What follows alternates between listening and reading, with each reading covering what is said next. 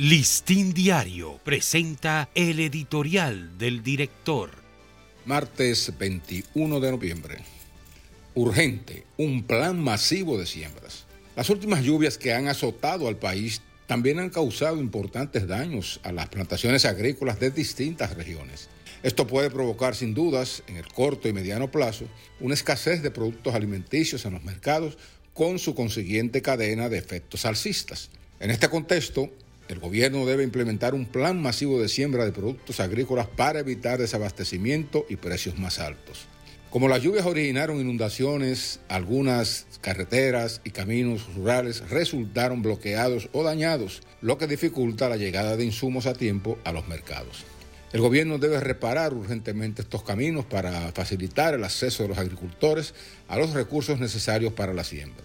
Corresponde al gobierno también proporcionar asistencia técnica a los agricultores para que puedan preparar adecuadamente sus tierras para la siembra. Estos, a su vez, necesitan insumos como semillas, fertilizantes y otros agroquímicos para poder sembrar y es imperativo que se les garantice este suministro a precios asequibles o subsidiados. Igualmente necesitan préstamos con condiciones favorables para asegurar el inicio y la continuidad del plan de siembra. Lo ideal es que este programa de emergencia se diseñe en consulta con los productores asociados y los agricultores para que se adapte a sus necesidades y realidades. En la medida en que avance, también es aconsejable incluir medidas para promover la diversificación de la producción agrícola, de modo que se reduzca la dependencia de unos pocos productos básicos.